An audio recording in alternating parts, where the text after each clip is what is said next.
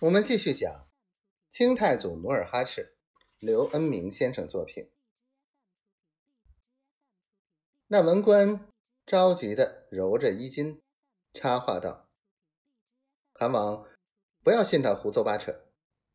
目多一撇，正少一横，正好是何止二字，这哪里有一点治国之理啊？”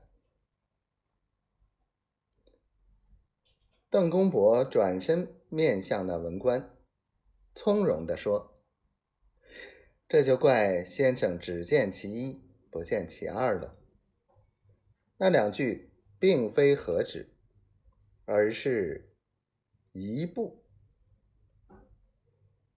老韩王听罢一愣，然后捻须沉思，觉得有理，就立即问道。那后两句又是什么意思？禀报韩王，邓公伯失礼，显得有些文质彬彬的答道：“一点不见，是世字；两点全欠，是亲字。四句话合起来就是一步是亲。”老韩王琢磨了片刻，觉得有理，就暗自高兴的问道：“你为我提一步侍亲，其意何在？”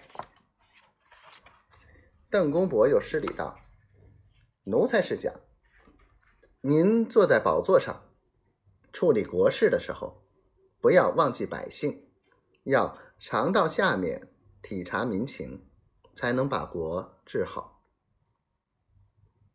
老韩王听了，喜不自禁，他立即一步下殿，亲自把邓公伯让到一旁坐下，命侍从摆上鸡案，自己亲试笔墨。邓公伯端坐鸡案一旁，平心静气，挥毫自如，立刻写下“一步是亲”四个大字。当天找来雕刻名匠，精雕细刻，真金铸塑，不久就挂在大殿正中，作为座右铭。同日，老韩王就下令为邓公伯加官晋级，官升参将，并令其留在宫内，专管民情调查。